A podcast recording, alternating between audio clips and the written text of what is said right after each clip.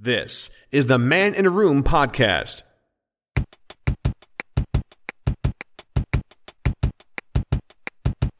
This is Man in a Room. It is a podcast.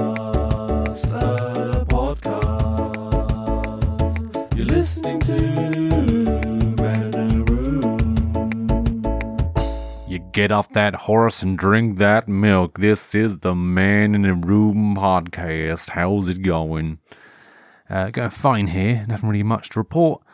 Um, well, apart from here to record another episode. That's pretty much all you need to know, really, isn't it? But anyway, um, I had a really weird sort of flashback from my childhood, and I just want to just share it with you because it's just one of those weird sort of memories. It just went boop, and there it was. So years ago, I used to go to school. That might shock some of you, but I used to go to school. And I remember we used to get these sort of traveling shows. And I don't mean like ones that sell like potions and all that kind of stuff, like the Elton John song. Um, but they just basically like a, a drama group who basically con schools into saying like, right, if you want to give us some money, we'll educate and entertain all the kiddie winks. It'll be great. Yeah. All this kind of thing, right? It used to happen quite a bit. It used to happen at the youth club as well. And uh, they used to educate you about drugs and uh, all the other bits and pieces. It was mainly drugs they used to teach us about. Um, and I remember one actually, uh, I think it's like a, an ex police person or whatever, basically he said if all this stuff wasn't illegal, she'd probably give it a go. I was like, hmm. So, uh, yeah, that's, that's good advice for some impressionable teenagers. But anyway, the one I want to talk to you about specifically was the time a bus parked in on the playground outside one of the blocks at school, one of the classroom blocks. And uh, I remember, oh, there's a there's a big bus. That shouldn't use. That's not usually there. This is where we usually play football or basketball or netball or whatever. This is the place where we all stand around and chat. There's now a ruddy great big bus. What's this ruddy great big bus doing here? And there's sort of like speculation of what it was. Ooh, this is exciting, isn't it? And uh, it turned out that it was a Jesus bus. Now, I'll get on to my relationship with religion in a bit because, you know, it's best not to start off it's too strong. But basically, what it was was a bunch of wide eyed, enthusiastic born again Christians trying to convert the masses, or the children of the masses, to try and go to God. And uh, I just remember it, it, everyone just being really excited about the Jesus bus. I was like, really? Okay. So uh, each week we'd have to do uh, RS or RE, depending. I think I, it was RE until I went to high school. Then it was RS uh, when I got to high school. Basically, religious studies, and it's basically a time where we'd all sit around getting told about different religions and why it's important to believe in God. And you know, if you don't believe in God, this is what's going to happen to you. Um, and there's the different versions of hell, like you know, you have the, the horrible hell, the good hell, all this, all that kind of stuff. And basically, the I wouldn't say the the fire and brimstone part of religion, but I would say that it was one of those things where they were just trying to. I actually, you know, I don't know why they were teaching us about this stuff. I genuinely don't. And um, I'm not going to get on my soapbox about that because I went through years of RE and RS and I made my mind up pretty quickly. But anyway, um, so what it was uh, during your RE lesson that week, uh, if the bus was still there, you got to go on the bus. Woo, exciting stuff. They gave out free leaflets and Bibles and all that kind of stuff, and it was very exciting. Um, and you know, it's just uh, one of those things. Like it was just, I think at school, anything out of the norm is interesting. You know, so it's like, oh, Jesus bus, Jesus bus. So um, I, I went to my RE lesson, and yeah, I, I will be honest. I think at that point, I probably had a reputation of not really. Let me rephrase that: not believing in God. You know, out and proud atheist. You know, like, yep. Um, you know, I'm, I'm not one of those ones that sort of say, "Oh, you shouldn't believe in God. You shouldn't believe in anything." No, that's not. I'm not one of those people. I say, live and let live. You know, if you want to, be, as long as you're not harming anybody and you want to believe in a God, go ahead. It's no skin off my nose. I'm not going to try and convert you uh, uh, to try and you know not believe. And I appreciate if you reciprocate by not trying to convert me to believe because it's you're basically just wasting your time. But anyway, so um, it's like, yay, RE, let's get on the Jesus bus, yeah. Um, so I was like, yeah, okay, cool. So we stood outside. And there was like another class uh, or another group of students on the bus at the time when it was my my turn to go on the bus. I was like, okay.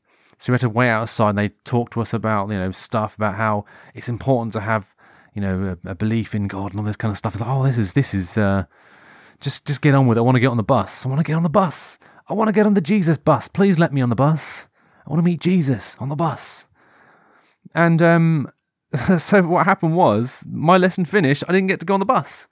I was like, "You're joking me? I've been patiently sitting here." Waiting for you to finish talking so I can get on that bus because I've been told there's all fun things on there. There's a computer on that bus. Computers shouldn't be on buses. This was the 90s. There was no such thing as a computer on a bus, you know? Buses for commuting to and from places, you know? But there we go. It's just one of them things, you see, and it's just it's very disappointing. And I never get, did get to go on that bus. Although I did once go on a bus. This was like really many, many years ago, and it was an actual computer bus. And they had computer games. They had like Amigas and all this kind of stuff. And I played Worms on there. It's like, oh my goodness, I'm playing Worms on a bus on an Amiga. Yeah, you're probably thinking, what on earth are you talking about? But the most important thing is that it's now time for tarot and tea. It's a beverage and divinity. Ooh. So, for those of you who don't know what this is, this is basically I'm going to read a tarot. Um, it's not for anyone specific. This may be for you, maybe for somebody else, maybe for your dog. We just don't know. But basically, I'm going to just shuffle the cards and I'm going to draw three cards, and it's going to basically be the past, the present, and the future. So basically, the past, maybe it'll ring a bell for you, somebody else, I don't know. But it's you know important to remember this is just a bit of bit of fun, so don't worry about that too much. Um, but before I do that, there's two parts to this. There's there's also tea. There's tarot and there's tea. So let me just grab my tea. This tea here is a uh, Twinings uh, Saint Clements. I've definitely had this before, but um, I, w- I don't remember being that impressed. But let's see if I'm impressed this time. Hmm, it's not too bad. I do like the fruit teas. The fruit teas are sort of a nice little, I don't know, like a, an alternative to a, you know, a caffeine-ridden thing. But there we go. Each their own. So remember, uh, you know, people let it cool down like an iced tea. They have, they make fruit tea and they let it cool down like it's an iced fruit tea. Just get some cordial. Anyway, so we're going to draw the first card. The first card is the Four of Cups. So on this card, I see a man sitting under a tree, and he's sitting there with his three cups. He's sitting there cross-legged, and there is a cloud, and a, hand is handing him the fourth cup. So maybe you know there's been, you know, you've got you, you know you've basically got a load of cups, and one maybe broke, and you're like, ah, sitting under this tree. I need four cups. I like things being uh, even. And then from out of nowhere, a cup appears from a cloud.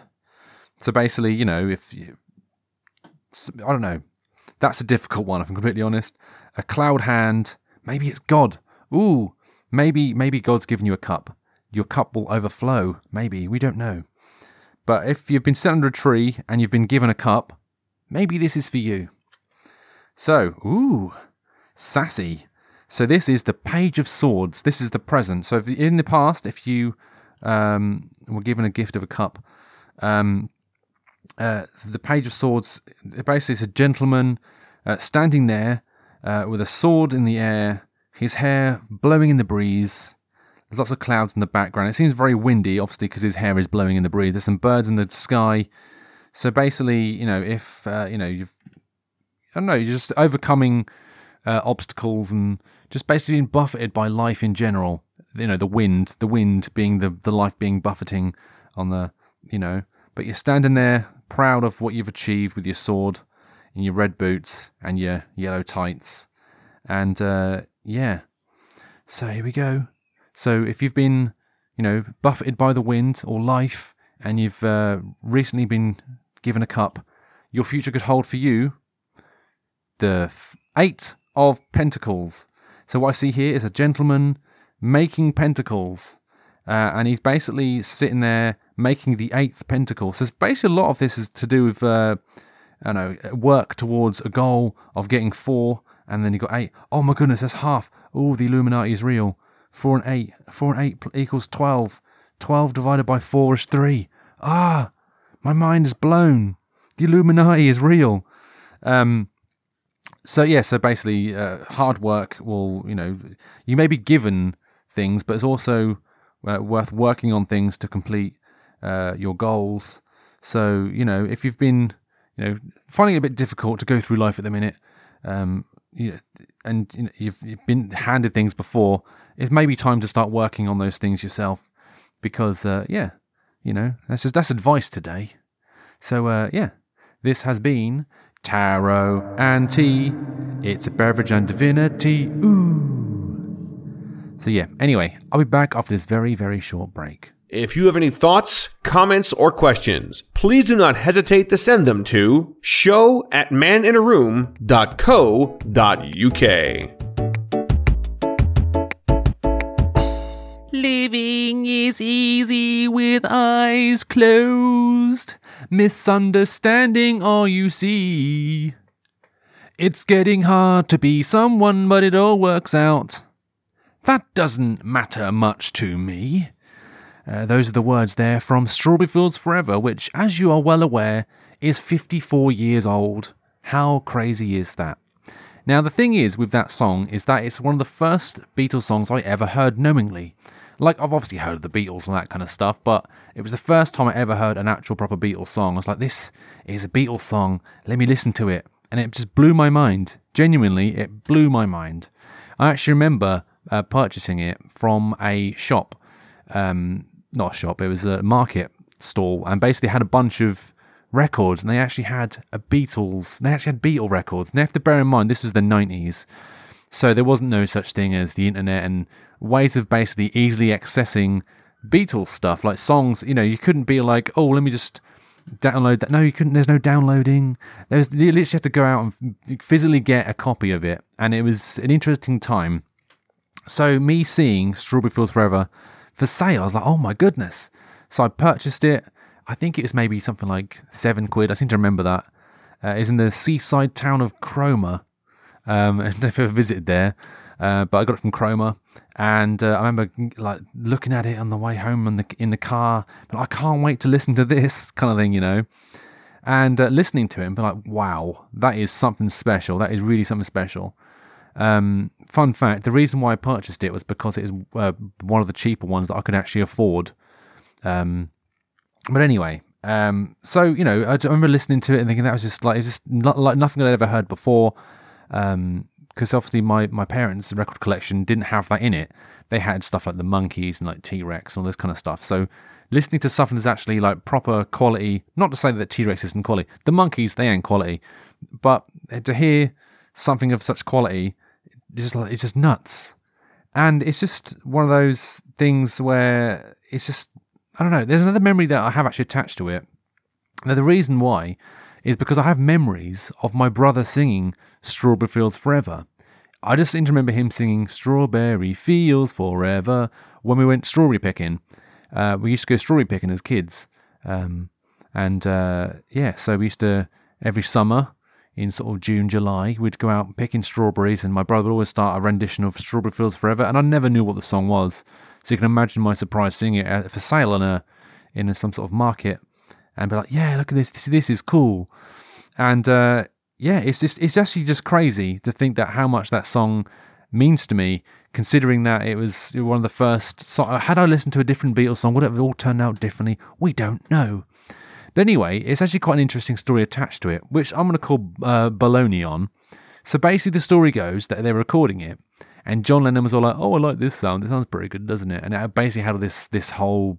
I think it was at this time, like the the very famous the like the Mellotron flutes, the the that that, that very famous bit of Strawberry Fields Forever, and uh, so they recorded the, the entire song, and he really liked it. And then he's like, "Oh, I don't know." So he basically re-recorded it again, and uh, but this time he didn't record it uh, in the same speed, even in the same pitch. For some reason, he changed key and speed. He made it quicker, and he also made it change pitch. And uh, he really liked that version of it. It's like an upbeat version of it, and you know. So then he's like, "Oh, I don't like. I like that bit, and I also like that bit. Can you try and put them together, please, George Martin?" And George Martin's like, "Well, they won't fit, will they? Because one's in a different pitch, and you know, one one is slower, so it's not really going to work, is it?" And um, John Lennon apparently famously said, "You can sort it out." And apparently they slowed down the faster one, and miraculously, are you ready for this? Are you ready for this? Right? It actually uh, matched pitch and speed. Crazy. And uh, it's sort of like one of those famous legendary tales of the Beatles' magic in, in work. But my thing is, my theory about this is that they had experimented with this kind of technology before, such as um, there's a famous song of theirs called In My Life. There's this weird harpsichord bit in the middle, but it's actually a piano sped up. And because they had a thing called a varispeed, so basically they knew that it was possible to slow and speed things up. And, you know, it was very much possible that they found the pitch that worked. And then John Lennon was like, right, let's play this song at this, this, and then we can slow it down and make it sound all weird. Um, because legend has it, right? Don't know if you know this. I'm to keep this down between me, me and you, obviously, right? But apparently, the Beatles used to like taking drugs. Now, the reason why I bring this up is because there's apparently a very famous thing that happens when you take LSD. I've never had LSD, by the way, um, but there's like a moment where things just they click, and apparently that's what happens in Strawberry Fields Forever. If you listen to the song, 59 seconds in is where the edit happens, and once you hear it, you can't unhear it, and it basically the entire mood of the song changes, and uh, apparently that's supposed to replicate LSD.